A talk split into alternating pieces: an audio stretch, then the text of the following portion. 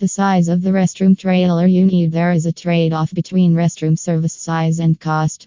Larger mobile restrooms are usually more expensive but can also accommodate larger crowds.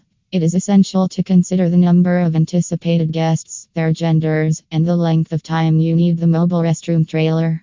Restroom rentals are typically parked outdoors and are used as primary restrooms. The size of each restroom trailer varies on the number of required stalls.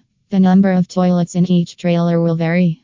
Knowing how many restrooms you'll need will be determined by the size of your event and the number of guests attending price and how often does the restroom trailer need to be serviced. The price of the rental is determined by two things. The size of the restroom trailer and how long you'll need it for portable restroom trailers that are rented for a one day event like a wedding. The portable restroom doesn't need to be serviced. This is, of course, there are no issues flushing toilets, clogged skin, or no running water.